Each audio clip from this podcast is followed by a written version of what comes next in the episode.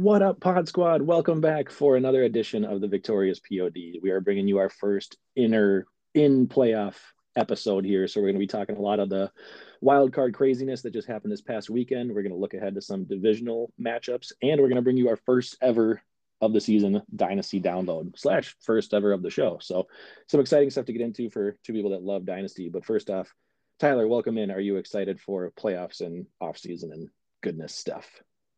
Well, not anymore. The Vikings suck. So that no, was- I'm, Yeah. for, screw the playoffs. I don't even like football.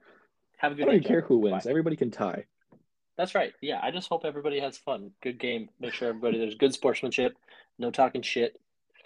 No, I love playoff football. I'm probably in more playoff brackets and number boards and shit and buy-ins than I was for even fantasy football. So it's always it's always a lot of fun. And I'm actually still in the still in the Survivor League. I picked the Bengals this last weekend, so that Yes. barely worked out for me, but it worked out for me. So I'm still alive. And one person for whatever reason decided to take the Vikings, so they're out. oh boy. Um, so we're down to six of us. So we're we're, Oh. we're still alive and, and doing that, and top five get paid. So I'm I'm getting more and more nervous. But hey, Oh, we boy. got some good some good money on the line. So I'm probably gonna choke and be a bubble boy.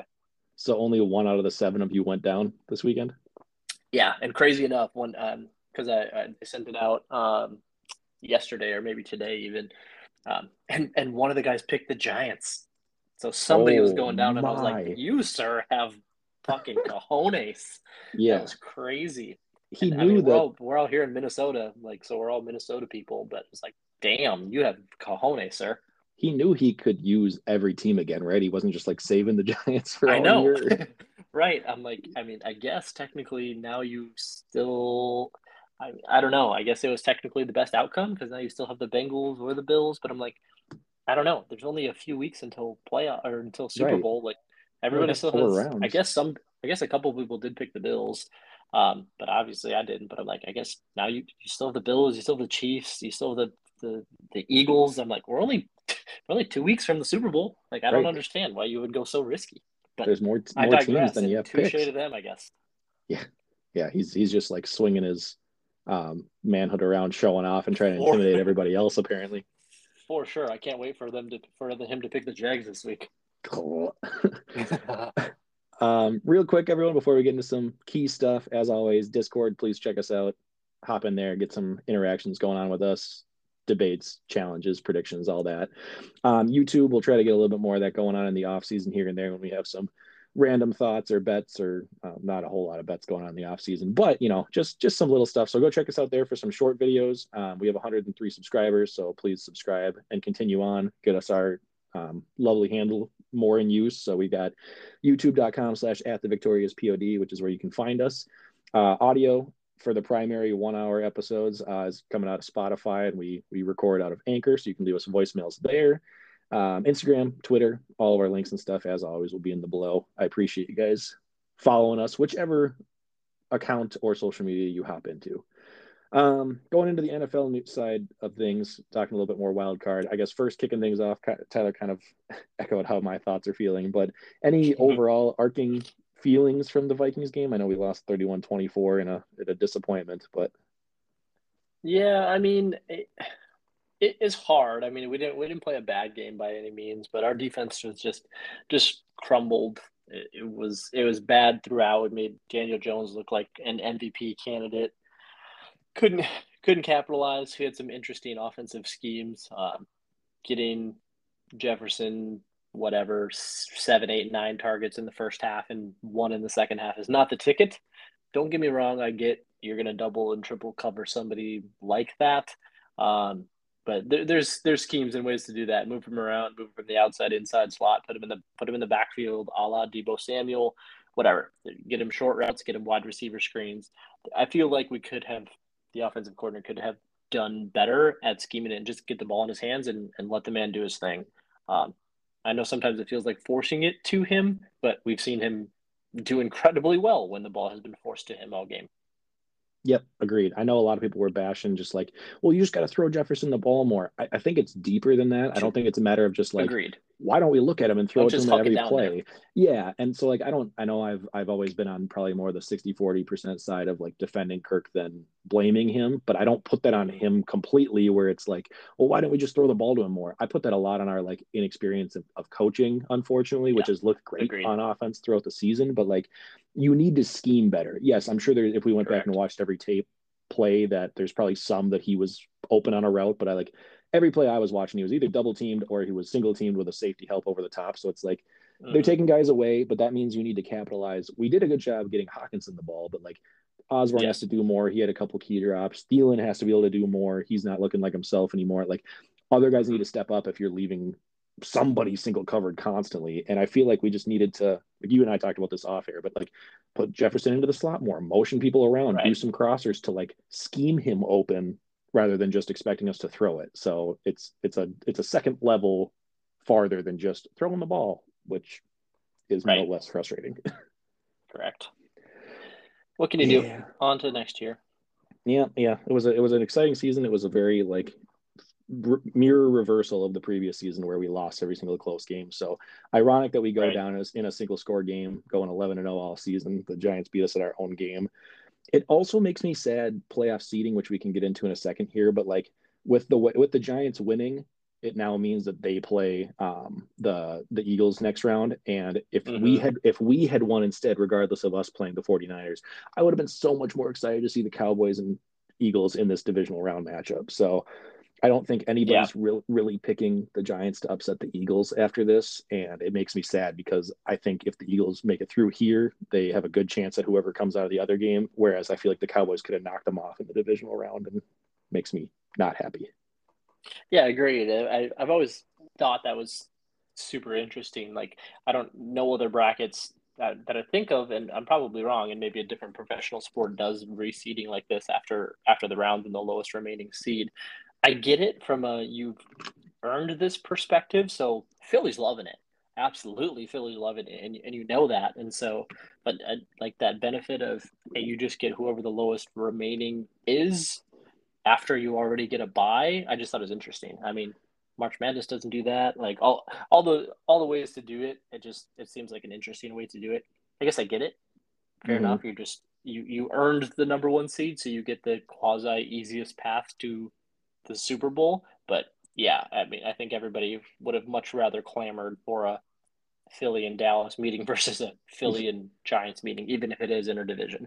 Yeah. The the only thing I will say that I do like about it is that I don't get I, I like that it doesn't give the bye team an even bigger advantage where they basically get two weeks to scheme for one team. This way it's like they basically have to go into Sunday being like, I don't know who we're gonna play. It could be any of four different teams, so we'll see. Yeah, that's fair. Um I like that part, but yeah, at the same time it, it's it's tough where it's you know it, the, the Eagles could essentially make the Super Bowl at this point playing the bye, the five seed, and the six seed, which is like, yeah, every team is dangerous at this point. Like, obviously, the Giants could upset them. Obviously, if the Cowboys come out and win this round, they could easily be a threat. But it's just like looking on paper, you're like, oh man, you would hope that there'd be more, you know, tests for quote unquote the top team all year. So I don't know. That's touche. Um, as far as the other games, we won't get into every single one because there's a lot of them and people don't want to hear us break down each one. I did little mini mm-hmm. videos previewing some of them. So if you guys want to go check those out on YouTube, feel free. Um, but as far as all of the other matchups overall, if you had to pick one team that like I guess improved their I don't want to say draft stock, improved their their Super mm-hmm. Bowl chance stock the most from how we were viewing them before the games versus after? Would you have like a, a top riser and a top faller? Um, I I for sure have to say the Cowboys did just the yeah. way in which they did it in such dominant fashion. Don't get me wrong, Tampa Bay and them are obviously a shell of what they were in older Tom Brady and blah blah blah. But I think we actually talked about this last week. We said the difference in the game and why we were essentially both picking Dallas was the speed of their defense. And don't get me wrong, Dak was amazing. He had what five touchdowns. Um, mm-hmm. So their offense is they have ridiculous weapons. They have an incredible backfield between Zeke and Pollard. CeeDee Lamb's a monster. Michael Gallup can make his plays. Uh, Dalton Schultz, one of the top tier tight ends here in the NFL now, which. I don't think anybody really thought coming into the season. Probably thought he was maybe fifth, sixth, seventh, and he's probably top three right now, honestly. Um, but I think just their defense has been so dominant. I think this Dallas and San Fran game is going to be really, really good. Um, I was surprised Dallas is getting like four and a half points when it first opened. Ooh. Again, going to San Fran is hard, but with with that good a defense. But I think they have to be the biggest riser for me. Cincy didn't look great against Baltimore, Buffalo didn't look great against Miami the whole game. Philly had to buy, KC had to buy, Jacksonville had to come all the way back. I don't think either one of them are taking out the one seeds. So Dallas, I think, with that defense and consistency that they're doing, if that offense and that defense continue to click, I can definitely see them beating San Fran, and I can definitely see them beating Philly, and at least making it to the Super Bowl. Yeah, totally agree. I think Dallas is going to be my number one too, just because some games that were like coin flips and they both basically eked out wins, like the Giants winning and the the mm-hmm. Jaguars winning.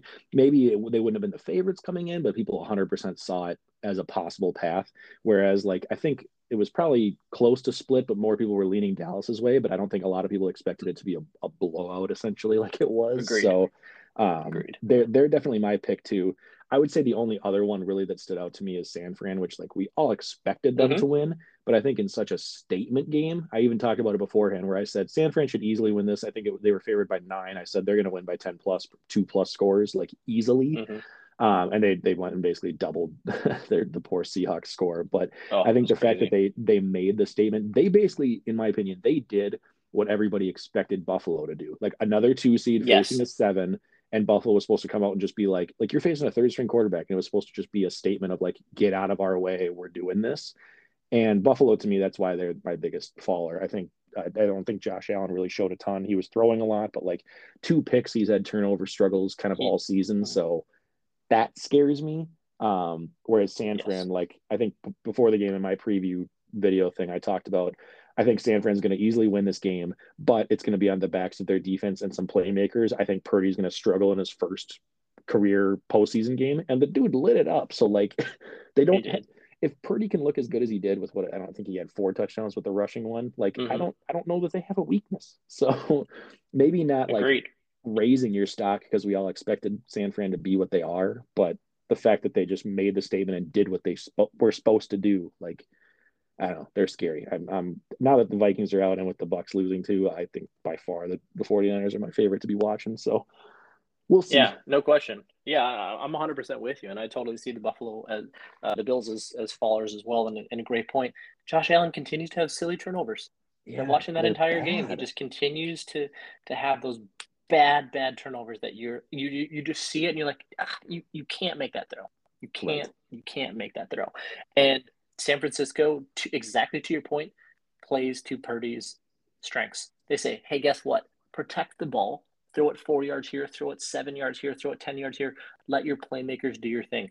He, he, he sometimes gets those padded stats, for lack of a better word. He threw that pass four yards to Deebo Samuel, who took it 74 yards to the house. And you're like, hey, look at that. Purdy threw a 74 yard touchdown. You're like, well, but it's, it's little things like that. Is they don't ask him to do too much and their defense plays incredibly well. The biggest thing in this Cowboys and, and San Fran game is it going to be exactly what happened last week. Dallas's defense is so incredibly fast. Does Purdy start to crumble or make those turnover mistakes yeah. when he doesn't have the time in the pocket and he can't get protected like mm. he like he was in game one against Seattle? No pass rush. Dallas, that is not an option for you. You are going to get you are going to get pass runs. Micah Parsons is absolutely ridiculous. Yeah, and better than pretty much any other quarterback down the stretch or since he took over as the starter. He doesn't turn the ball over. So yeah, that's like to exactly. your point. Is that a product of the system, or is he like really taking care of the ball well? And this is kind of where it uh, the rubber is going to hit the road because you're facing like the right. worst test when it comes to that. So, but that being said, I feel like Dak struggles under pressure too, and obviously San Fran's defense is, is, crazy good. So good this one. is going to be, I think it'll be a lower scoring game that people expect because it's going to be defense a lot. But yeah, um, Yep. At this at this point with the reseeding and stuff, I'm not going to even bother asking you if you think the Chiefs will beat the Jaguars or the Giants will lose to the Eagles. But with two pretty pretty split ones, I feel like two that we were kind of hoping to see as like potential conference championship matchups. Do you have a, a, leaning one way or the other? We don't have to go a ton into it, but Bengals, sure. Bills, and Cowboys, 49ers. Are you leaning one way or the other now? Yeah, I'm. Uh, I'm. I'm probably going to lean Dallas. Um, I, I, I I'm for sure going to bet them this week. I'm for sure going to take the points. Yeah. Um, at that, at, at anything over three. So even if it drops to, I think it opened at four and a half and instantly dropped to four. So that tells you that people instantly were like, Figured "Hey, it on. Dallas," and yeah.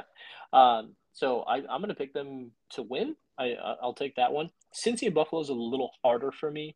Um, because Cincy didn't look great either. yeah, they both disappointed. It's they they both Cin- really disappointed. Cincy deserved to lose that game. I feel bad for Baltimore 100 they had it. One hundred percent.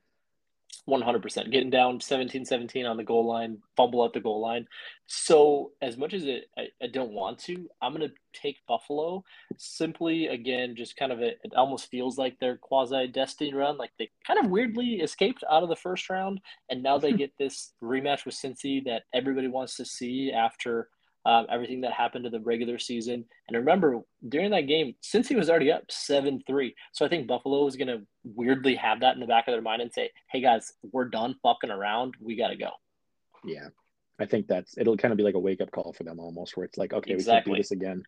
And also like with how bad Buffalo played last round, I I think at their height they're good enough to take down the Chiefs. I I know the Bengals beat the Chiefs last year, don't get me wrong, but I don't think the Bengals this year will beat the Chiefs. So I'm almost pulling for Buffalo just so it's like a good matchup because I feel like if it's Cincy, Yeah. Kansas City going into it, I'm gonna know Mahomes and Andy Reid are gonna pull it out. So Yeah. at least this way it's more toss up. Yeah, exactly. Yeah, exactly. And Cincinnati's biggest weakness was exactly the same this year as it was last year, being their offensive line. What did they do? They retooled it. They brought a whole bunch of individuals in, spent a lot of money. Now everybody's hurt. So they have the exact same issue going through the playoffs this year as they did last year. They're like, yes, we protected him. We did great for Joe Burrow all year, but now everybody's hurt. And so I think that's going to be the big difference is I don't think they can protect Joe Burrow enough, whether against Buffalo or if they somehow win against Kansas City, enough to get them back to the Super Bowl. Yeah, totally agree.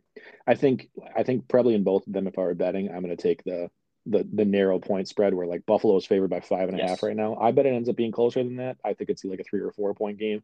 And like you Mhm. said with Dallas and San Fran, I think I think I personally straight up will pick San Francisco because I still like their team top Sure. to bottom more. But Cowboys being down by four, I, I, there's no, it's not a stretch to say they win outright. And if not, I bet it comes down to a pretty close game. So they're they're going to be tight knit. I think they're going to be battles all throughout. Whether one team wins by seven to ten, I think if that happens, it'll Right. take place in the fourth quarter, like putting them away. But it'll be a a back and forth all game. So these will be Mhm. exciting. I, I picked Cowboys 49ers for my conference matchup, so this is disappointing that one of them has to get knocked out, but uh, it, is, it is what it is. So um, we will bring you guys those next week. Speaking of the playoff bracket challenge, we had several entries into the little uh, five dollar um, playoff bracket submissions that I tossed out. So I'll try to recap just so we can kind of keep things running week to week of who's winning. But uh, obviously, the winners this past week being the 49ers, Jaguars, Bills, Giants, Bengals, and Dallas. Uh, I got four of those right. I incorrectly picked the Vikings and uh, Chargers over Jaguars. So up to four points here. Um, notable thing for me, I like I said, I had Dallas versus Philly. Dallas upsetting Philly in this round, so I was trying to be spicy, but now I think we all know Philly's winning and doesn't matter. So uh, Tyler and Nate leading the way right now, both with five. Um, Nate only missed on Jacksonville, and Tyler only missed on the Vikings. Sadly, um, ironically, if uh, basically Tyler, you and Nate are either both splitting the pot at the end, or you guys are both losing because you have identical brackets from here on out. So pretty Oh, much, do, yeah. com- yeah, you guys went completely chalk. Um, I guess technically up until the Super Bowl because I think you guys both have Bills and Eagles, if I if I remember correctly. So I guess. Yeah, I technically the even remember. Bills are not the number one seed, but it's almost it's almost complete the favorites, which makes sense when everybody else gets spicy. So um, you guys are identical and off to the first lead here. Uh, Mac is down at three. He only got three out of six right. He got Buffalo, Cincy, and San Francisco. Uh, he had the Bucs making it to the Super Bowl, so I don't think you're going to win, Mac. I think you're pretty much out. It's it's a tough one. And then Connor and Nick also tied with me at four. Uh, looks like Connor missed Jacksonville and Minnesota, and Nick mix, missed uh, Yeah, Two Nick, other Nick missed Jacksonville and um because he had uh oh he missed Jacksonville, Minnesota. yeah he missed because because Connor's got Jacksonville beating KC this week. Yeah, Connor has Jackson. Yeah, that's crazy to me. Jacksonville's going to the conference championship, which is spicy. So I also don't Very spicy. gonna going to be a, a, tough threat. and then uh, Nick picking Cincinnati upsetting bank, the Buffaloes this week. So, I mean, maybe a little bit of a spicy one, but I think if that is correct, that'll put him ahead of a lot of people because we all have Buffalo pretty much making the Super Bowl. So exactly. we'll keep you going there. Um, as far as the divisional matchups, we already kind of talked about those. And then real quick, we kind of did this one off air just for fun, but Tyler and I did like a dream team DFS for the playoffs. So with eight different teams that were, I'm sorry, 12 different teams that were playing this past week, we did a, a six man draft um, back and forth. So I think Tyler started with the first pick. We each did so once one of us picked a player from a team, that team was off the board for both of us from here on out. So like if Tyler wanted CMC, for example, who he took first, that means neither of us are taking anybody else from San Francisco, and one of Tyler's running back slots is filled. So we did a, a two, a one quarterback, two running backs, two receivers, and a, a flex, just because there's not enough uh, good tight ends to go around. So we did that, and it basically came down to neither of us wanting to pick a quarterback, and that actually benefited Tyler because somehow uh, they didn't split at all with Huntley and Brown, and that was frustrating for me because I wanted them to throw the worst guy in there. But uh, t- Tyler basically won it with uh, the Ravens QB. I left the title of getting 23.4 points. Other notable ones: CMC at 20.6, Ekeler 17.3. Um, he had Diggs, CeeDee Lamb, and Godwin rounding out the crew for a total of 104.5. And then with me, uh, serviceable with Geno Smith at quarterback at 21.9, Saquon leading the way at 25.4.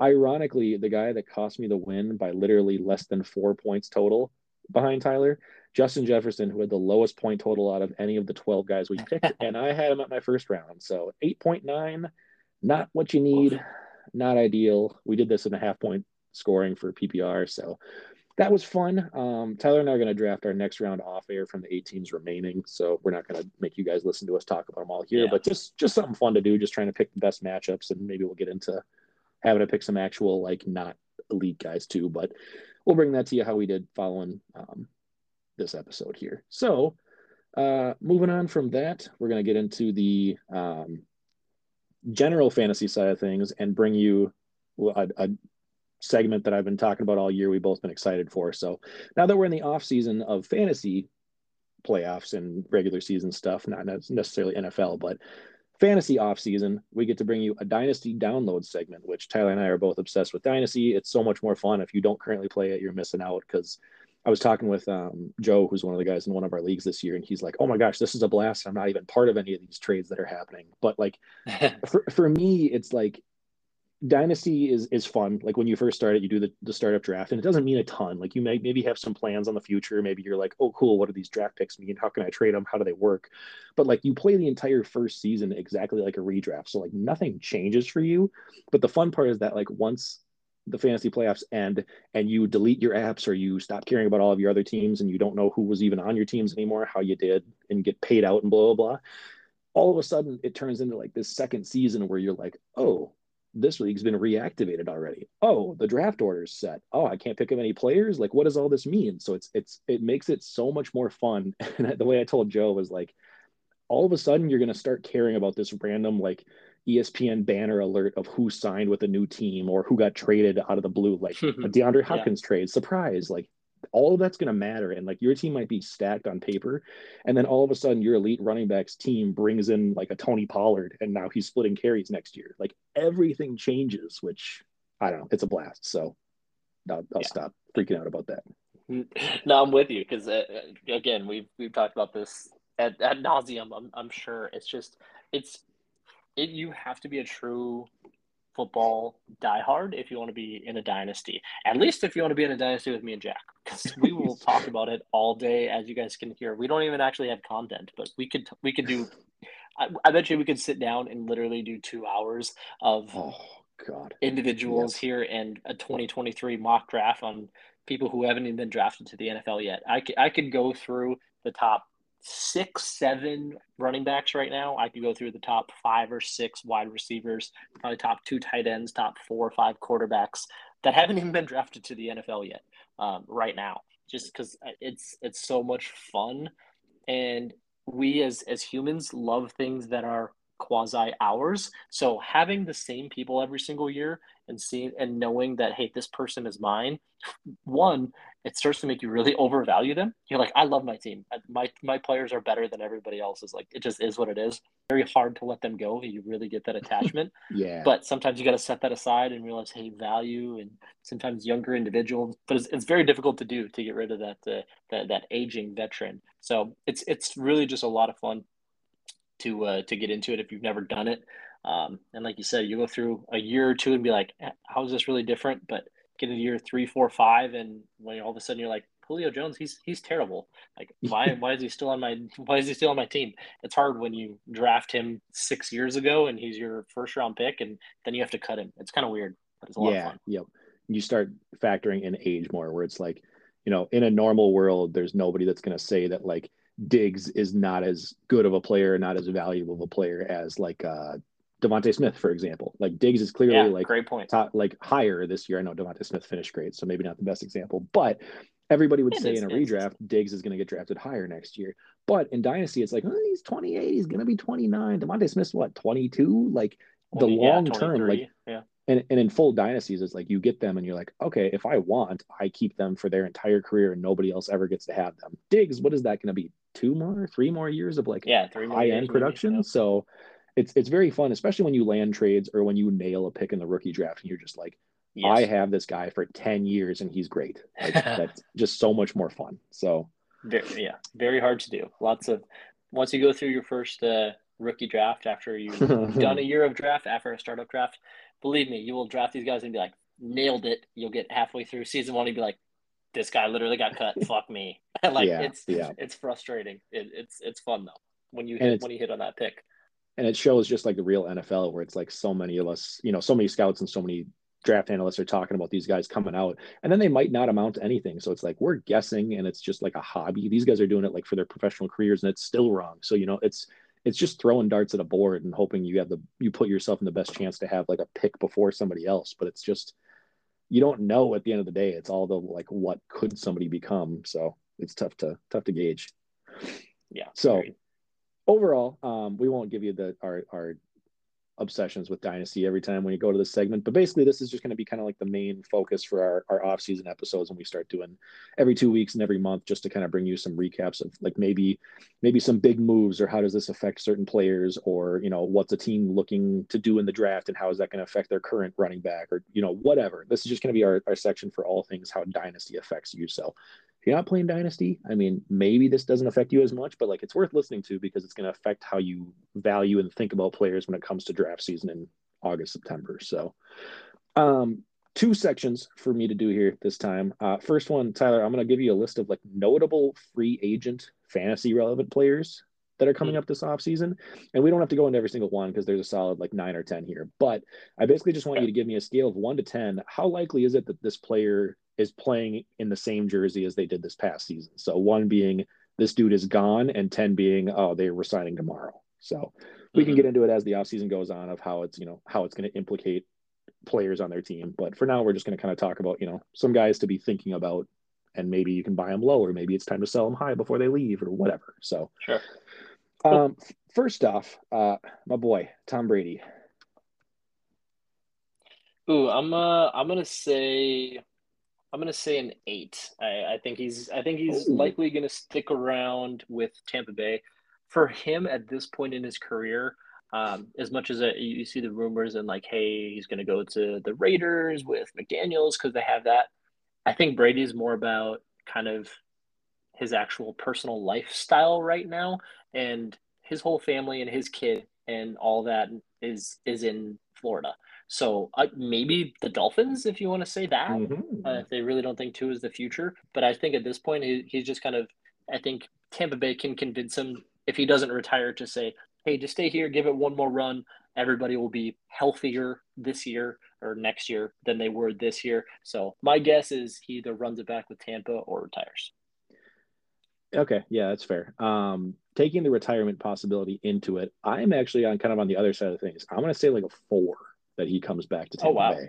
I don't, I don't think he'll retire, but I guess that's going to like maybe like move the point one or two on the scale for me. The biggest thing is I just think that he's been frustrated with this season. I think they did the whole he might he's going to retire. Oh, he's coming back, and he basically brought the band back together. Like they've convinced Godwin to sign a one year contract again just to join with him when he was going to leave in free agency. They did that with Fournette. They sure. did a couple of other key guys, and it didn't work. Like I know they won the division, but the offense looked terrible. They were a losing record technically. They got bounced easily in the first round of the playoffs. And I think I think Brady's frustrated and like I, I think if I think he's to move and he's to go somewhere that he has a chance to win. So I don't think he's to be worried about much else beyond like bad divisions. So even in the press conference post game, they were talking about like you know how he felt with the loss and stuff, and he had this whole speech about like how much he appreciated the Tampa organization and the media and everything. And it was like a thank you send off speech vibe, is kind of how I got it, where it was just like, I've really appreciated my time here and you guys have all been great and stuff. And I'm like, that's not something you say when you're going to see him in a couple months in the off season. so yeah. I feel like he will be gone. I feel like he's going to pick a team. Like we talked, you talked about the Raiders. I think the Titans would be a great fit because they're a garbage division. He loves his coach down there in Mike Vrabel. And I think he would try to, bring in a a solid wide receiver or two. And then I also feel like somebody like um like the Saints. Like I could see him doing a pivot and being like, sure. I'm going to stay in division because clearly this is the worst division in football right now, and I'm just going to go somewhere that has a slightly better defense, like some weapons that you know aren't getting older and are going to leave, something like that. So I think if he does leave, he's going to be strategic with like, where can I win and be the division champ walking in here easily? And I think any of those are, you know, possibilities. So right. Yeah, that's that's a, yeah, that's probably one of my main reasons I think he stays in Tampa. I'm like, talk about a the division. division. Yeah, yeah, yeah. I just think it was a struggle. I love we're, think, like, we're not gonna we're not gonna get into him. It's yeah, yeah.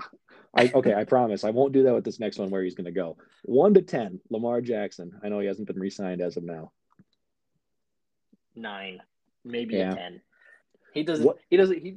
I don't think he wants to go anywhere. I. I really don't. I, he obviously, he when he plays, he puts those contracts aside. He really says like, "Hey, I'm going to focus on the season, and I'm going to do this. I'm not going to talk extension." And then in the off season, he gets a chance to do his extension, and him representing himself and blah blah blah. Um, I don't know that. I don't know that he's going to go anywhere. And now that he's got hurt, I don't think he's going to have even more leverage to go anywhere. Plus, mm. all of his teammates want him back. They've all talked like, "This is Lamar's team. We're schemed for this. Like, we want him back." I mean, pretty much anybody's going to say that, but my guess is I don't. I don't think they can let Lamar walk. I think it'd be a massive mistake for Baltimore to do so. Yeah, I'm probably at about an eight, and a big part of that for yeah. me is that I think if they can't figure out a contract, they're going to franchise tag him and stick him there until they can. Agreed. So I think if they didn't have that option, I'd be more at like a five or a six because I do think he's frustrated with the organization's lack of sure. offensive help and like trading away Hollywood Brown and stuff like that. Um, but I think even if he doesn't want to come back, they'll tag him until they can figure stuff out. So I'll go eight. Agreed. Uh, yep. Derek Carr, I know we all know one. he's gone, but if you gave one team that you think he ends up with next season, Ooh. I honestly, that's a good question. Um, uh, I don't know if you have one off the top of your head. I honestly haven't Jets. thought about it too much. I yeah, I was gonna say the only one I could think of off the top of my head was the Jets. Um, I was trying to think of other landing spots. Tennessee that one probably makes, makes, the most sense. Is yeah, I was going to say it's, it's, maybe a Tennessee. So um, I can see either one of those, but I think he's certainly done with the Raiders franchise period. So I'm gonna uh, I'm gonna say uh, I would probably say the Jets, but as far as this context, I'm probably gonna say a one. I think he's yeah. I think he's pretty done. Oh yeah, he's gone. Uh, I'll put teammates together here: Saquon and Daniel Jones, either or both. I guess. Uh, I think Saquon. I think Saquon will be back whether he wants to or not, because I think he'll slap a franchise fran- franchise tag on him for sure. Um, and I, I do think he wants to be in New York, so I think they'll ultimately work out a, a, a deal, whatever that looks like.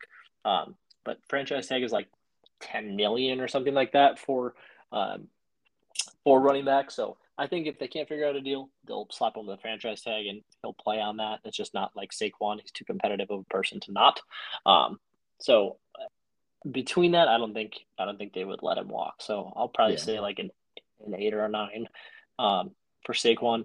Danny Jones, I think he's probably played himself into an extension. He might. I, I don't know. Uh, I think with the way he's played, it's probably closer to like a seven or an eight for me. I yeah. just think he's kind of played himself into getting to stay. Yep, I agree. I think at this point, winning one playoff game is enough. I think even if he looks good and they get bounced by the Eagles, nobody's going to be surprised. Yeah. So, um, I, the way the coaches and everybody are talking, I think it went from being like a two maybe a month ago to now like a seven or an eight. So, I think they're yeah, both exactly. Back. I don't think Saquon gets a massive like multi-year deal. I think it'll be like a one to two because running backs are hard to pay, and I think he's going to want to like test free agency at some point. And I just think that I don't know, they're not going to want to pay that much for him. So um, yep. I think they're both back. I think I think the odds of the two of them combined coming back together is probably like a seven for me. So yeah. Yep. Um, Jimmy G from the 49ers. Uh, that's that's a hard one. I mean, uh, the the tough part for that one for me is what's going to be the market for him if if yeah out there, I, again, I can see somebody with a needy team being like, "Hey, he's going to be a great backup for us." So, I don't know that he stays with San Fran simply because of what they've seen in Purdy and having Trey Lance come back even after an injury. Maybe they try to keep him or resign him somewhere, but I mean, I say it's like a three or a four. I don't know that he'll be back.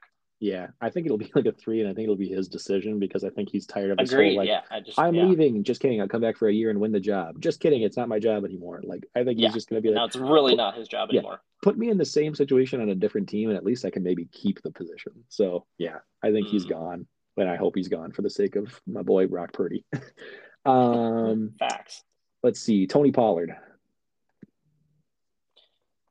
I think I don't know. Hmm, I have no idea where he would go, but I think based on how he's played, I don't know how much of an ego he has on him. So I, I, I truly would have to say split. I'm gonna say like a five. I really don't know what they're gonna do with him. I don't know if they would. They can't give him after they just gave Zeke starter money. They can't give Pollard starter money, and with the way he's looked, he's gonna command that. So maybe I'd take a tick down and say like a four that he'll be back, just because I think there's 100% going to be a market for him. Yeah, I agree. I I'll say like a three because I think he's going to want that yeah. money, and I think there's enough places that will kind of give him the kind of like the Mostert treatment, where maybe he'll even get like a one year deal, but he'll be like, I can go be the guy here for a year while they bring in a young guy or something, and like show that he's the alpha. I just don't. I think he wants to prove that, and I don't think he's barring like Dallas making the Super Bowl or something crazy. I don't think he's going to like want that that badly to come back there. So yeah, agreed. Um, we'll skip a couple of those guys because they're irrelevant and don't matter. How about Rodgers? He's not a free agent, but obviously he's got one year. He's being all cryptic again. Like last year, he kind of did the weird like yeah. last look thing on the field, kind of like the Drew Brees season when he was done. So a lot of people are speculating on that one if he, you know, demands a trade or they cut him or he retires. Yeah, I mean, it's a I, I for me, I feel like Hmm. Yeah, that's a tough one. Um, I, I, I just, I, I want to, I'm gonna say like, I'm gonna say like a three or a four that he'll come back. I feel Ooh. like he's just watching him at the end of the game in the regular season, the way him and Cobb walked off of the field. I just think he's kind of in the mindset of like, if they're ready to move on, I'm ready to move on. Like, it is what it is. I'm going to take my time. I'm going to think about it, blah, blah, mm-hmm. blah. But if they're ready to move on, whatever. I'm good with it. I've I've I've accepted that and so on and so forth. So I think if if Green Bay is ready to move on, then Aaron Rodgers isn't going to try to force them to say, "Hey, let's let's go one more time." So yeah, uh, I think he's just kind of accepted it, and his he's kind of a truly it is what it is. Yeah, I view it kind of like similar to Brady, where it's just like uh, for both quarterbacks. I'm like, what is there really that, that that's that exciting for you to want to come back to like whether they both retire or right. they both go to a different exactly. team but it's like you both went they both went eight and nine this year and they both struggled on offense so it's like it's not like you're like appealing top offensive weapons are calling you back so i right and I think he could easily yeah, also just like force there. his way out, so or just retire. So I yeah, I actually am gonna pick like a six though, just because I feel okay. like he's like he's just like the devil where I don't believe he's gone until he's gone. I think he's gonna oh, stay gosh, stay yeah. forever, and I just assume so. Um, yeah, we will see on that one. Um, I won't get into a bunch of the Vikings ones. We can kind of cover that later, just for time's sake. Mm-hmm. But we have a number of free agents for us to kind of talk about or cut candidates. So, um, sure moving into the other part of the dynasty one before we kind of get into the last part of our draft here, or draft mm. section of our show here. But Uh, really quick, we had a number of um, dynasty trades in our um, personal dynasty league that we're with a bunch of other friends in. Um, main reason I wanted to bring these up is just to kind of give some people some context of like what dynasty trades are happening this early in the off season, kind of like what you know if you're trying to value what picks are worth or what different players you can go for and stuff like that. So um, for context, all five of these are between Tyler. Well, either Tyler or myself. So us two are just trying to make trades to bring you guys uh, podcast content. But yeah, um, yeah, we weren't kidding when we said we would do this all the time. Uh, yeah, I've been bugging a lot of people trying to just have discussions, and it's finally happening. So I'm loving this. Um, I'll just kind of run through them quickly. We don't, again, don't have to go into them a ton, but I guess maybe just give you give like a, a letter grade overall in the trade. You don't have to say like for each side, but just like a being this is a win for one or for both. Yeah. F being one team screwed the other one. Um, so first one, again, these are all half PPR, one quarterback leagues for context. Context. Uh, DeVonta Smith for Miles Sanders in the 204. Yeah, I think uh, just with the way DeVonta Smith has shown that he can still command the target share even with AJ Brown, I I'm taking that side, and I gotta say that side is probably like a a, a B plus. I mean, only reason I hes- had hesitate to give it an A is we don't really know where Miles Sanders is, is going to land, yeah. um, and and kind of the the early second. So if Miles Sanders lands in a terrible spot or essentially doesn't resign with the Eagles, honestly, um, I think the DeVonta Smith is is a huge winner there. Um, early second, I mean, can turn into so many different things. Usually, you take a stab at like a high upside wide receiver in there that could that could match. But DeVonta Smith DeVonta Smith's youth on top of that is what really I think favors that side. Yeah, it's just the context of like getting the best player in the in the deal. I feel Correct. like Miles Sanders Correct. that's selling him at peak value. He was a low RB one this year. If he doesn't mm-hmm. resign with Philadelphia, that ain't happening no matter where he goes. If he does, great, but he's already 26. So this was me trying to sell Agreed. him before he dropped off and or signed somewhere bad. So yeah. Mm-hmm. Uh, number two, very, very small end one, but Darnell Mooney for Elijah Mitchell. Uh, this one's really intriguing, honestly, because um, there's there was so much Mooney hype coming into this yeah. year, um, and Elijah Mitchell obviously dampened with the the CMC arrival, but he's shown really he's shown that he can play really well even with CMC there. Now that we've seen kind of the last couple weeks, my my main struggle with Mooney is one Chicago also brought in Claypool. They also mm-hmm. have an early pick. They're going to want to get uh, Justin Fields somebody else in, in that receiver room. So I think he's going to have a lot of competition for targets. They have what not only won the first pick now, they're probably not going to take a QB. So they're going to have mm-hmm. even more draft capital. And they're, I almost guarantee you, with one of their first round picks, they take a wide receiver. Um, yep. There's good depth here. They want a big body guy who can sprint down the field and open up some of that slot stuff underneath for Mooney. So I think there's going to be more competition for targets there in Chicago here um, after this offseason. So I'd lean the Elijah Mitchell side, even though it's like, oh, hey, he's a backup versus Mooney's the number one. I think that's a for now thing. Yeah. This was a, and this one was mine also. This was a byproduct of I just traded for DeVonta Smith. I think it's a coin flip between the two of these guys, but I basically was like, let me get rid of some lower wide receiver talent for some lower running back just for depth.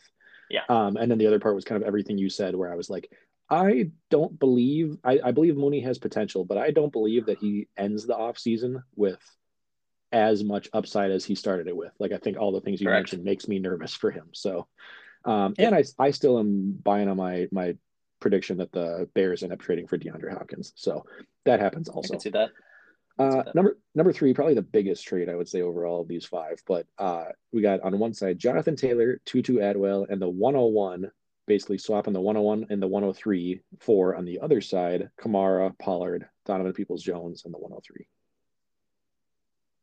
I mean, I I've tried to be objective in this, and I honestly was just like, I want to shake my team up because Kamara yeah. pissed me off all year. So for context, this is this is mine. So I got rid of Kamara, Pollard, Donovan Peoples Jones, and the 1.3, and I got Jonathan Taylor, uh, the 1.1, and a receiver essentially Tutu Atwell. Um, so I just got a young guy. Um, my main thought process behind this was Kamara and Pollard getting a little bit older, unknown going into this offseason here where they're going to land. DPJ was awesome. I didn't want to get DPJ. I got talked into it. Mm. Uh, I really liked him. Um, and, yeah, and the one point three. it was one of my guys. I, I love DPJ.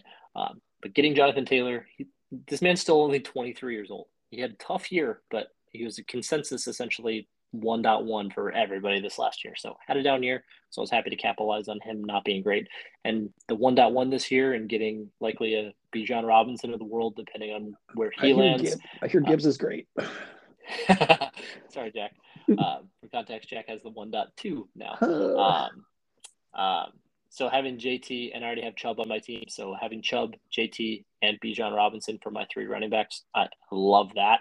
Nobody, Nick Chubb's my old guy at 26, 27 or whatever. So was my thought process. So I don't know. Getting it's never fun to get rid of two quasi studs in Kamara and, and Pollard, and then obviously the 1.3.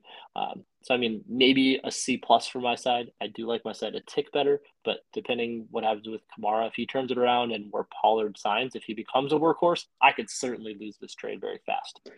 Yeah, I think it's all about like how these three running backs currently that are involved shake up next year. Like JT was a huge disappointment, yes. but so was Kamara. And I feel like long term JT is mm-hmm. better. You talked about basically just like upgrading and also getting younger. Like JT's higher Correct. value.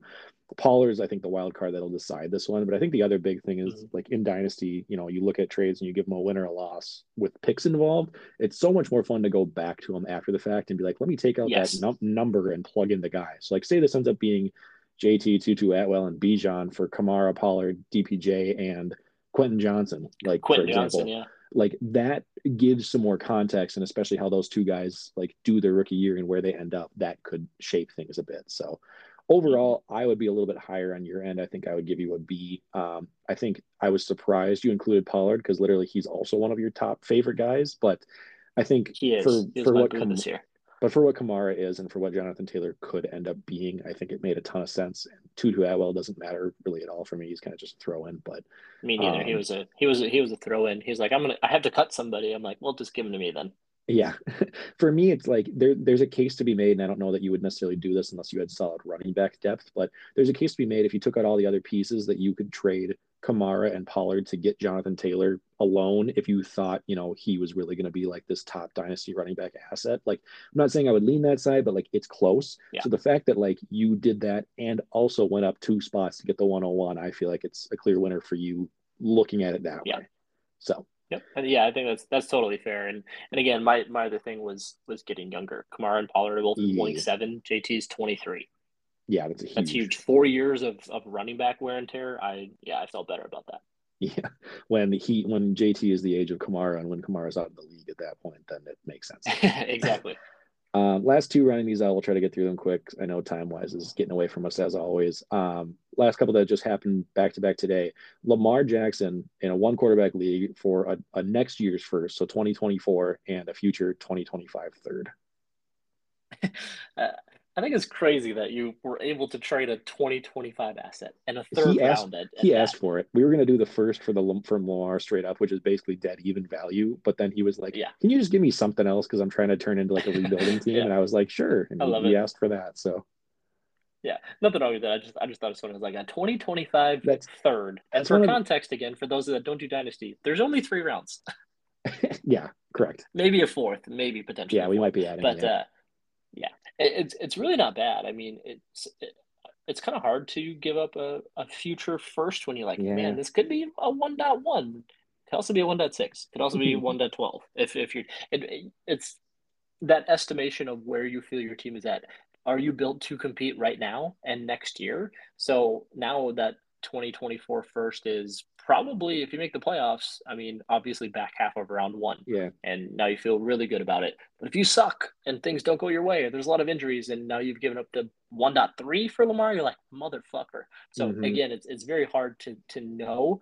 Um, if you need that quarterback, I, I think you have to like having the Lamar side. He's a top six, seven dynasty QB um, yeah. at, this point, and the rushing is always going to help that floor. So if you need that, uh, I, I wouldn't give up a 2023 first round for mm. him, knowing what this class looks like, but a 2024 first and feeling like you're competitive where it's maybe going to be a mid to back end uh, first round pick. Uh, I think the value's about right. So I would, but I would still lean the Lamar side for just having that differentiate that great running yeah ability of Lamar when he's healthy to be a perennial top six dynasty it's, running back or it's uh, a guy, quarterback.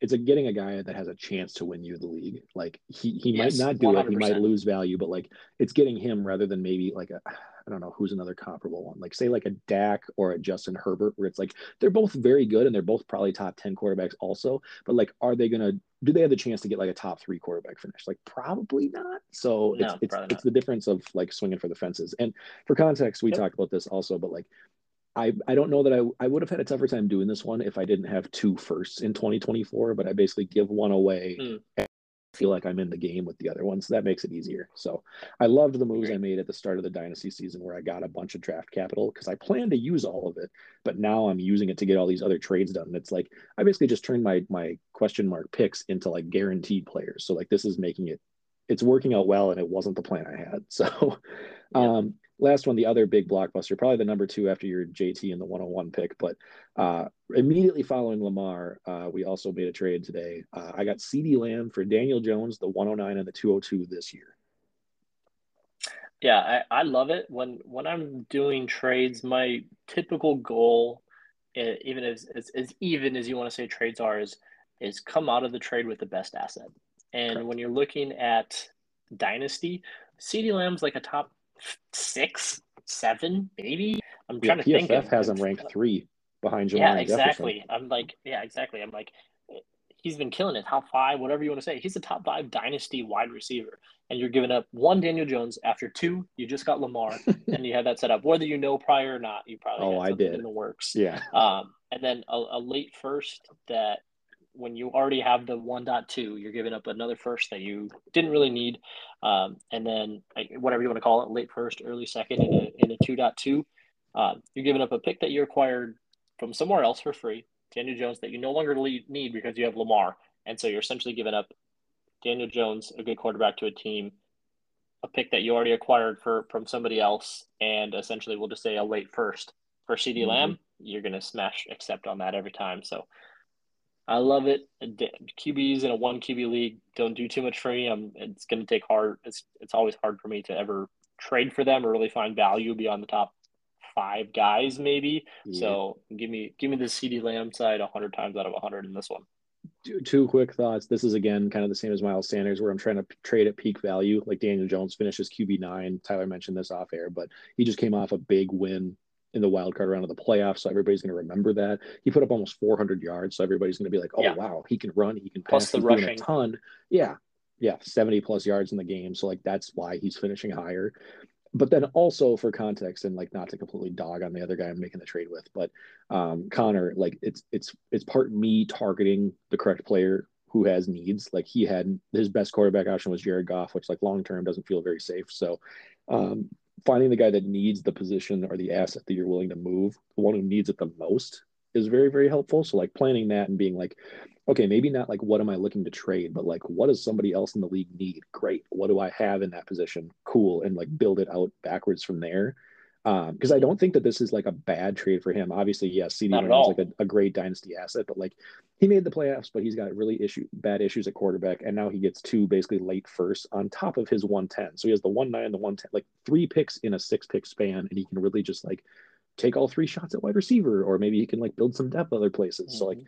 it, it makes sense in context. It's it's not always just like black and white who wins, who loses. So that's why we Yeah. love Uh, Dynasty. A hundred percent, and I know we're at the tail end of that. Um, so that is kind of one of my things that I tell almost anybody that is newish to Dynasty is do one do it one way or the other. You either love picks or you hate picks. There really is no in between. After you get into it, you either love the draft capital or hate the draft capital. But if you're going Right. to love the draft capital and it's and you like to have those rookie, get as many as you physically can because some of these guys will busts and some of these guys will hit. So somebody like Connor who now has 1.9, 1.10, 2.2, and then whatever his whatever his pick is, 2.8 or whatever, to Mhm. have three picks essentially in a row, and you can get three or four of those rookies. Only one of them has to hit, and now you're feeling so much better about this trade. But if you have one pick in the first round, one pick in the second round, one pick in the third round, you have a very minute opportunity for for those to hit. And I'll even just do a quick example of mine. Um, I, I traded. Uh, this was, I mean, five years ago now, 2016. I was really pissed that the guy in front of me took took Josh Doctson, and I got left with Michael Thomas. Like so, it's it's little things like that. Like Doctson coming out of that was a better prospect than Michael Thomas. I was pissed that he took him one pick before me, and then I settled for Michael Thomas. You just mm-hmm. never know. It's it's so hard to know with landing spot and rookies who's going to develop, who's going to not. So the best way for you to hit, have as many picks as you want, or do the complete opposite and don't give yourself that opportunity. Trade those picks for assets in the NFL that have already been proven in some way, shape, or form. Exactly. I, I couldn't have said it better. I feel like having picks or not having picks exactly mirrors dynasty overall, where like in redrafts, it's like, oh, if you make the playoffs and you're fifth or sixth, it's like, oh, I was close, I had a good year, whatever. Maybe you win some money back mm-hmm. in third, but like really, you know, you're trying to be tops. Like you just don't want to be the right. last three or four. Dynasty, if you're not a contender, like a top three to four, be the worst. Go tank or like trade players away for future picks. Be the best or be the worst team because those guys that hang Correct. in like that five to eight spot, they're just going to be stuck there forever. It's like how the Vikings fans have felt for a lot of long time now, where it's like we're not good enough to win it, but we're not bad enough to like get the top guys and rebuild our franchise. So, like exactly. to Tyler's right. to Tyler's exactly. point, like like either get a ton of picks or just trade them all away and get like do the Madden route where you just like build up all star players. Like that's like I kind of have done both versions this season, so it's been kind of weird, but. um my my like personal key tip too if you're playing dynasty for, for the first time it's amazing how little people value rookie picks in the like first half of the regular season and how much they all of a sudden value it as soon as their teams are eliminated and we're starting the offseason. like yes. I traded for all of these when people were like, Yeah, I don't give a shit about a pick. I'm winning now. And I'm like, I'm already out. So I'm just gonna take what I can right. get. And now I'm like, I have all these picks, and everyone goes, How the hell does Jack have four picks in the first round? And then they're like, Okay, I'll give you this and that and this for him. I'm like, I, and it's just supply and demand. Like it, yes. try to try to go for them when you don't think you need them. Even if you're like, I'm making the playoffs this year, go get somebody's 2024 first that they don't care about because they're only thinking about now. So yeah, yeah, yeah. That's it though. So that's kind of rounding up our, our first dynasty segment. So we'll try to do more like tips like that. We won't cover the same stuff every week. I'll try to bring no. some new updates as we get into the off season, but just kind of some some stuff that like taking you through our minds and our thought process is where we're at. So hopefully it helps you, especially for three quarters of our personal league that's playing Dynasty for the first time. I mean, I don't want you guys to win. I hope you all do terrible. But people like you out there, I wanna I wanna kind of take you through and tell people why Dynasty is great. Yep. So, um, are we good to get into the draft finally, or do you have anything else? Um, yeah. Uh, I'm just gonna throw since we're since oh I your bets, had, yeah, yeah. No, no, you're good. I, I had just been looking at them since I was on the odds too. Mine's very simple. I, I, continue to do teasers. They continue to do well for me. Mine's very easy this week. The Chiefs are not going to lose to the Jaguars, but I'm not laying eight and a half. Give me that seven point teaser. The Eagle, the Chiefs are eight and a half, minus eight and a half. The Eagles are minus seven and a half. Tease them both down seven points. Uh, you can do six points if you want to get a little extra payout. I'm going to do seven points so I get them both under a field goal. Chiefs down to uh, one and a half. Eagles down to pick them minus five essentially, um, and then your choice. You can do a two team teaser. It's it's minus 120. So you eat a little bit of juice, that's going to be probably your safest bet. That is better than a money line parlay. Don't take the Chiefs minus 600 and the Eagles minus 400 or whatever they are. That's going to pay worse odds. That's just going to pay worse odds. Um, and then pick your poison. I like if I'm if I'm to tease and add on a third team to get to plus money, so like plus 150, 160 for a three team teaser that I've been doing the last few weeks, I'm taking the Bengals side because right now they actually got bet up. It opened at plus the uh, plus three and a half Bengals, and it's up to plus five. So a lot of respect for the Bills coming in, but teasing me seven, getting me up to twelve. I like getting past the seven and then ten for the Bengals. I don't know that they get blown out. Um, and then I like the Cowboy side. They're at plus four right now, like we've talked about. A seven point teaser gets you that again up past seven and past ten, and gets you up to to eleven. So my best would be take just the Chiefs and the Eagles to essentially down to pick them, and you're to get minus 120. If you want to tack on the the Bills or the Cowboys, I like them both. My personal pick would be the Cowboys. I just think that offense is going to be able to keep it keep up enough, um, whereas the Bills could just go bananas. Um, so I would take the Chiefs, the Eagles, and the Bills in a seven point teaser.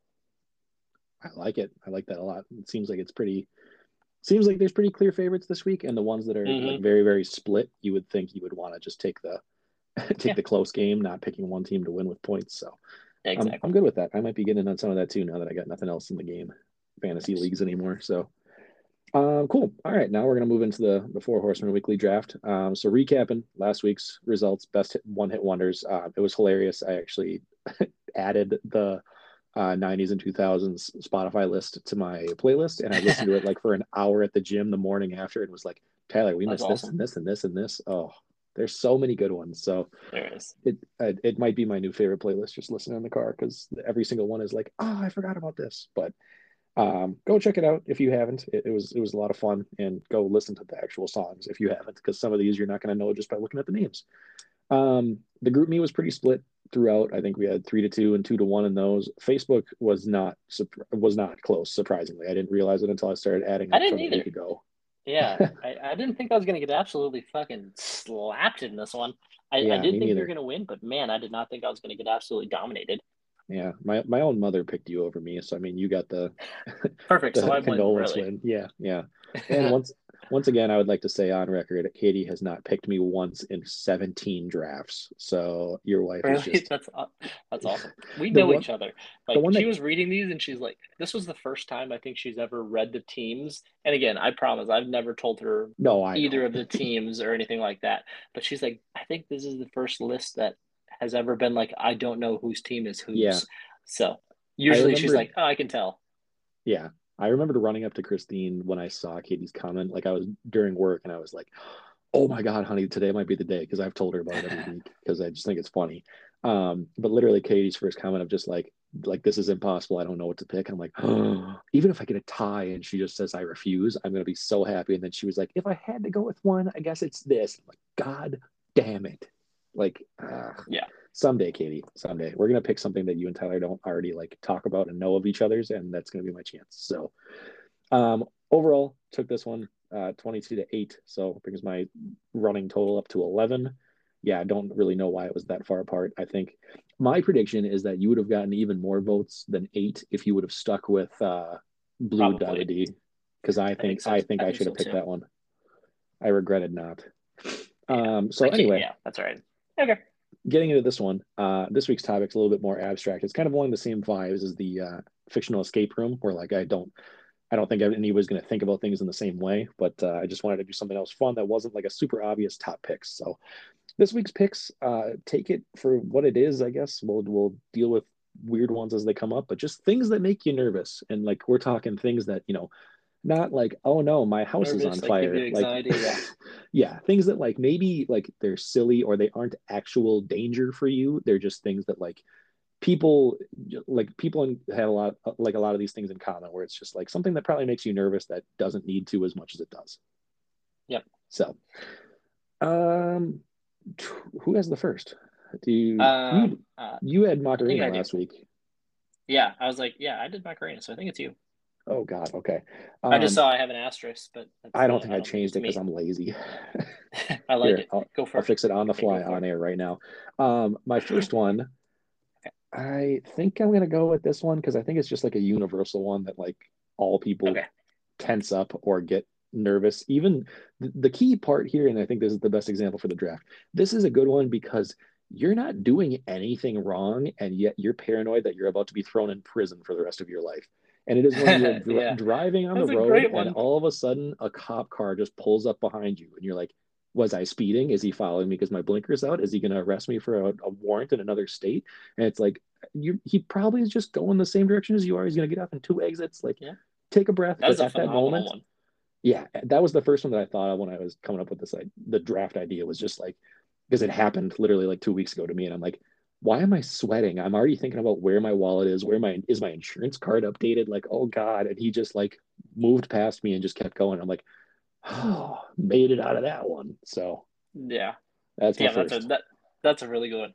I, I like it. Um I, I was thinking through this and um as, as I was kind of just looking through things, I'm like, how do I go? How do I go about this? Like, this isn't a researchable thing. Like, no. you can't just like go on and figure it out. So I just had to like most of mine are just think funny and silly, think through so. life. I'm like, what just like gives me anxiety or like what makes what makes me nervous? And and the, the first one I thought to was like, as a kid or even as like a, a young adult now was sitting with your parents and a sex scene comes on or some type of explicit scene or something like that. You That's have so never felt more embarrassed in your life when there's some type of explicit scene comes on and your parents in the room. There's nothing wrong. You did nothing wrong. You didn't mm-hmm. put the TV on to, to that watching it scene. It, just happens Yeah. in a movie. They're watching it too. But nothing makes you feel more awkward Oh, than that that's so moment. and no, I was just thinking to it. I was like, oh, that's the worst. I I'm gonna- because I hate just general anxiety or conflict or argument in movies and TV shows. And so I thought of that one right away, and I'm like, oh, like things I, I don't like cringe. I don't like watching cringy things when characters are in discomfort and things are cringy on TV. It makes me physically cringe. So then that kind of led me to the the parental piece where I'm like, That's that makes so it so much worse. I'm gonna add to that really quick. If it's a movie that you know the sex scene is coming up, and you're like, Oh, "Oh God, shit, and then you're that's right, that's in this movie," yeah, you're like, "Do I leave and go to the bathroom? Do I go get a glass of water?" You're just like, "Oh, Yeah. it's happening." Oh, Okay, that's man. so good. That's a great one. Yeah.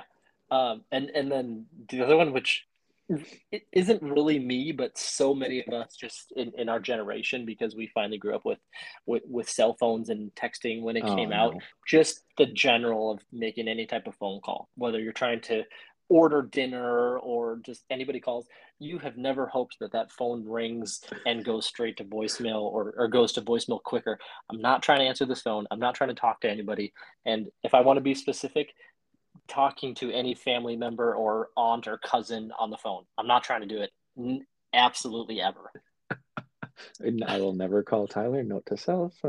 I don't know. No. Like, just text me. Just text me. yeah, it's, yeah, it's really not that hard. Yeah, I I'm- hate that too. which is really not for me. I, I'm a recruiter. I literally, I'm, a senior recruiter. I literally talk to people all day, every day on the phone. So it doesn't really make me nervous. But Katie still is like, "Hey, let's have dinner." I'm like, "Sweet. What do you want to have?" Oh, well, hey, they don't have any ty- anything any way to order online. She's like, "Oh, I don't want that place." I'm like, "I will call them. You don't Yeah. have to call them." Okay, cool, good. That, Yeah. That's what I wanted to eat. So Yeah. she's hundred percent not calling to order any food ever. no, Christine makes me do that too. She's like, "Well, can you just call?" And I'm like, "How about you call and I'll go and get it?" And she's like, "Or you could call and go get it." I'm like, Yeah, That makes yeah, sense or to you me. do absolutely uh, everything. you could do both. That'd be great. I feel that completely. That's a very good one. I have I have two others that are like similar, so I'm gonna wait on those Sure. and maybe maybe bring it up later if it's different don't- enough. But Those are like my only two. I'm like trying to figure out my next um I'm I'm kind of torn because this one I feel like is a rational fear, but it's also because I have it, so it's probably irrational to other people. Um, I'm gonna say this one, and maybe it's not silly enough. So tell me if we can just I can just move on. But I will say number two, just because there's not a reason for me to feel this way, but I think I've seen either too many like.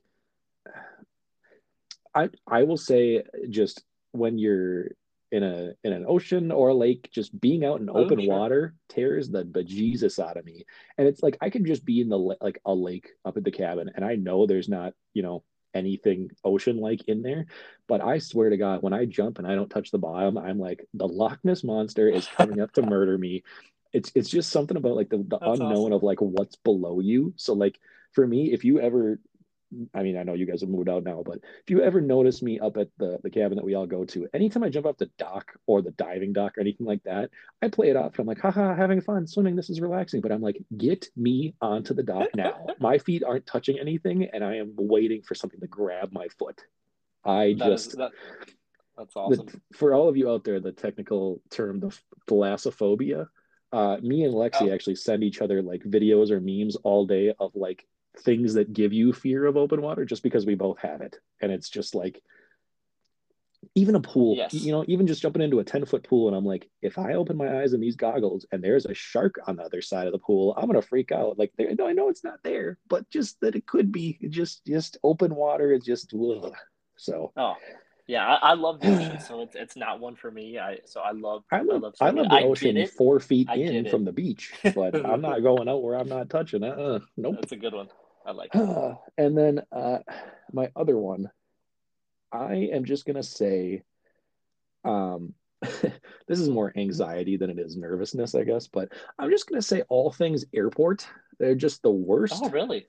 Um, I think the whole like, oh my God, we gotta hurry, we gotta leave at 3 a.m. because if we're not to the airport by three hours before our flight takes off, then we're gonna miss it and the, the day is over.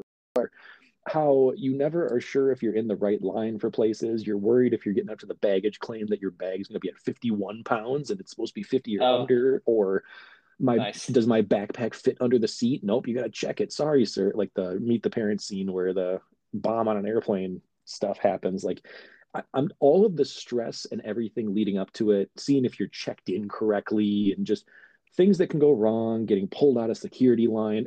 This is another one where it's just like the cop where I'm walking through the scanner and I'm like, I know I'm not a terrorist, but what if it goes off and they think I am?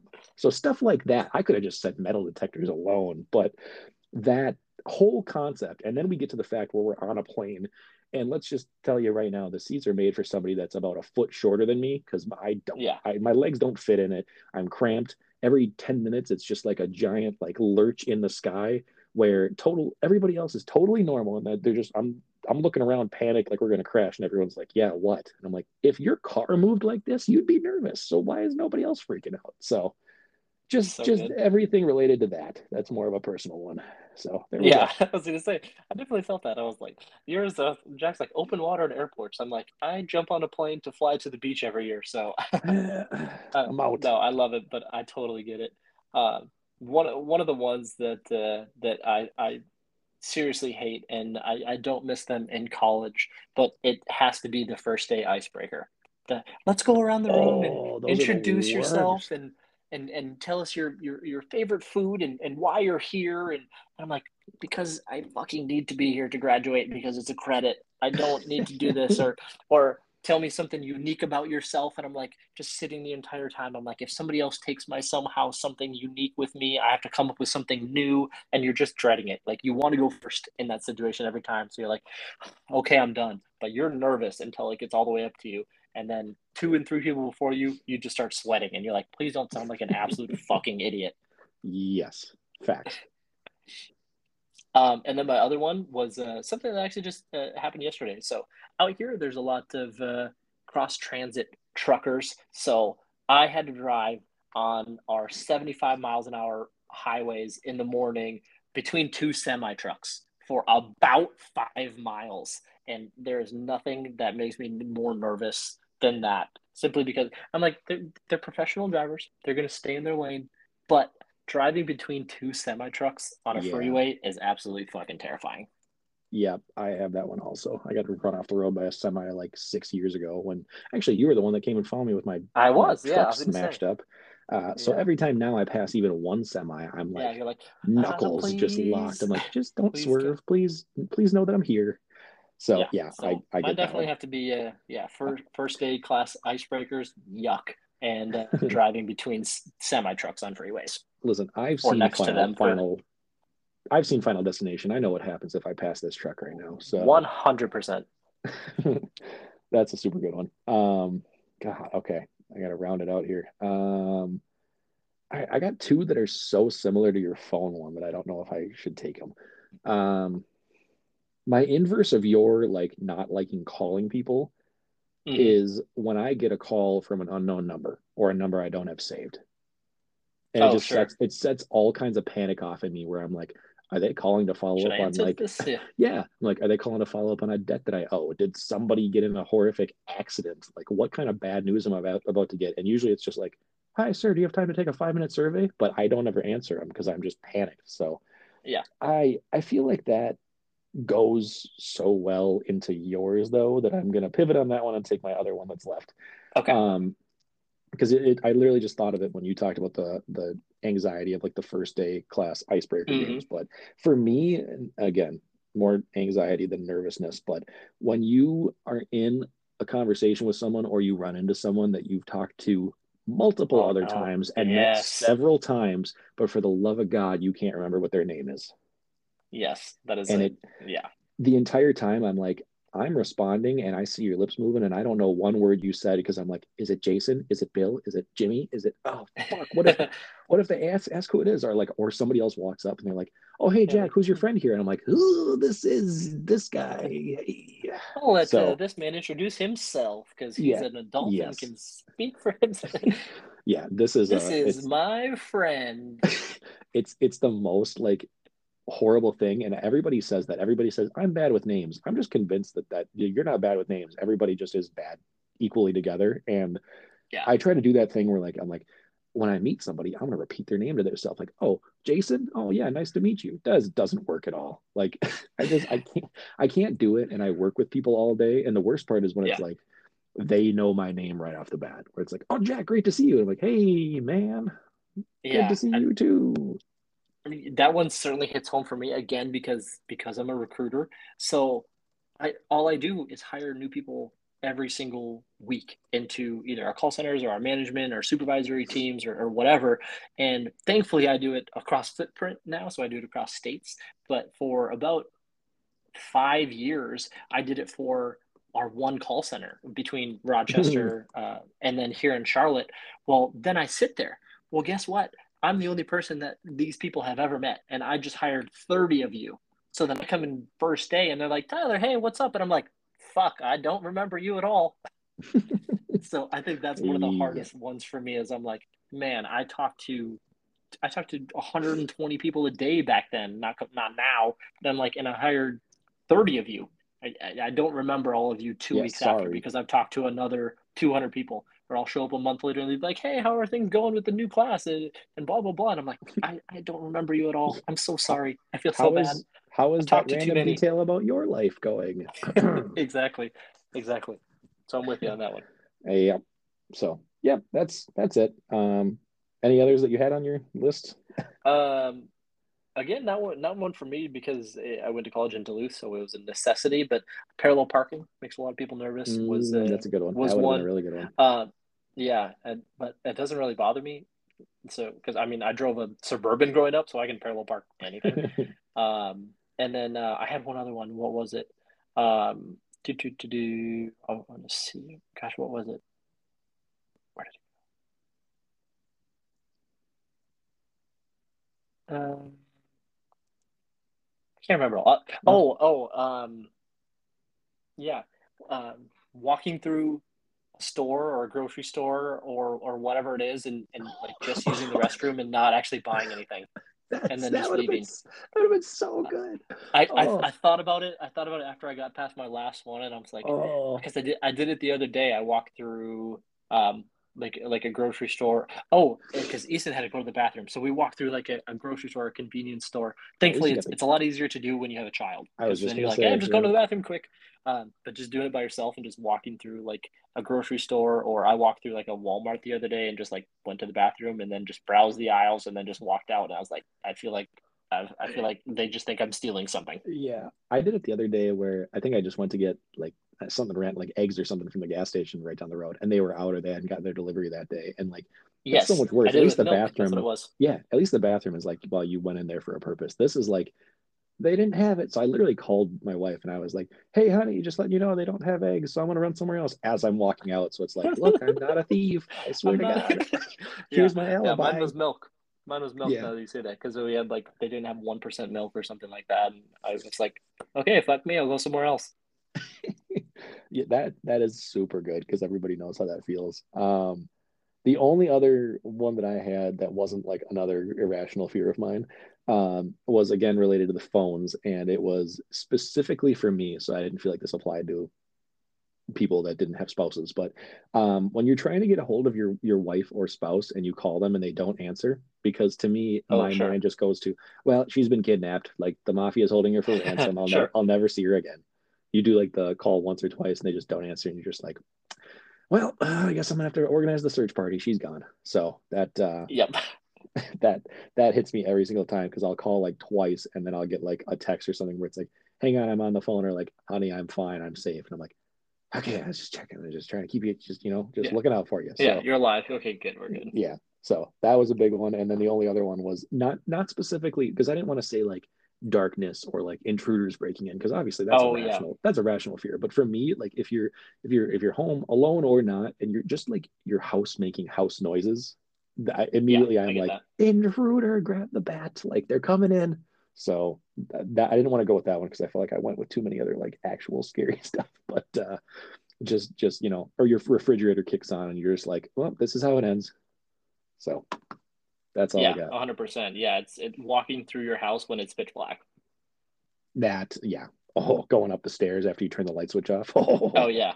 Oh man, that darkness gotta, is going to get your ass. I gotta outrun the monster's hand catching me. Oh man. One hundred percent. Oh well, those are amazing. I want to hear other people's actual irrational fears and stuff like that. So uh, let us know if you have any thoughts. Um, next week, well, I shouldn't say next week. For those of you that are listening, we are going to be off next week, and then we're going to be back on for basically our last like pre Super Bowl episode. So um, two weeks topic from now, we're going to do fictional characters that we grew up with, like in the 90s or 2000s, just like ones that you had a crush on as a kid growing up. So, you know, if you were if you're picking guys or girls or whatever you want to do, but just ones that you were just like, oh, they had no right making this cartoon attractive. What are they mm-hmm. doing? So, um, we'll see how that one ends up, but uh, that'll that'll bring us to a close here. So we'll we'll continue to kind of tell you guys how the divisional and conference rounds shook up in our next episode. We'll do our Super Bowl kind of breakdown here and do some more dynasty stuff, and then we'll we'll start start going into our kind of more limited monthly things, just because post Super Bowl there's not as much to talk about. So uh, stay tuned with those. We'll try to bring some more like fun interactions and games and stuff in the off season. Um, appreciate you guys listening thus far. I know we went longer than normal, but uh, thank you guys for whoever's checking us out. Um, yeah, Tyler, anything you want to send us off with, stuff? No, I should probably uh, probably cut it short because uh, yeah, this was this was a fun one. Again, like you said with dynasty stuff, we'll get less and less here as there's less and less to talk about as we get essentially after the Super Bowl, before the off season, before NFL draft and whatnot. So I'd love to keep saying that we'll keep these short, but uh, Jack and I like to talk, and it's uh, about the only time we really get to chat ourselves kind of during the week. Um, so, so it's a lot of fun. So I appreciate you guys listening. Hopefully, you guys had fun with the drafts and things like that, and uh, make maybe break it up into two. Listen to the NFL part in the morning, and then uh, and then the draft later if you want. But uh, no, appreciate the listen as always. It's uh, it's always a good time for two easy shipment payments of 19.95 apiece, you can have our entire full episode. Yeah, that'll right. do it, everyone. Um, good luck in your your playoff predictions. Hopefully, if your team's still alive, they do well. Um, our teams are not, so we're angry about everything. So, thanks for sticking with us thus far. We'll bring you more stuff in the off season, and we look forward to um, breaking down some dynasty and off season stuff. Good night, everybody. Peace out, Pod Squad.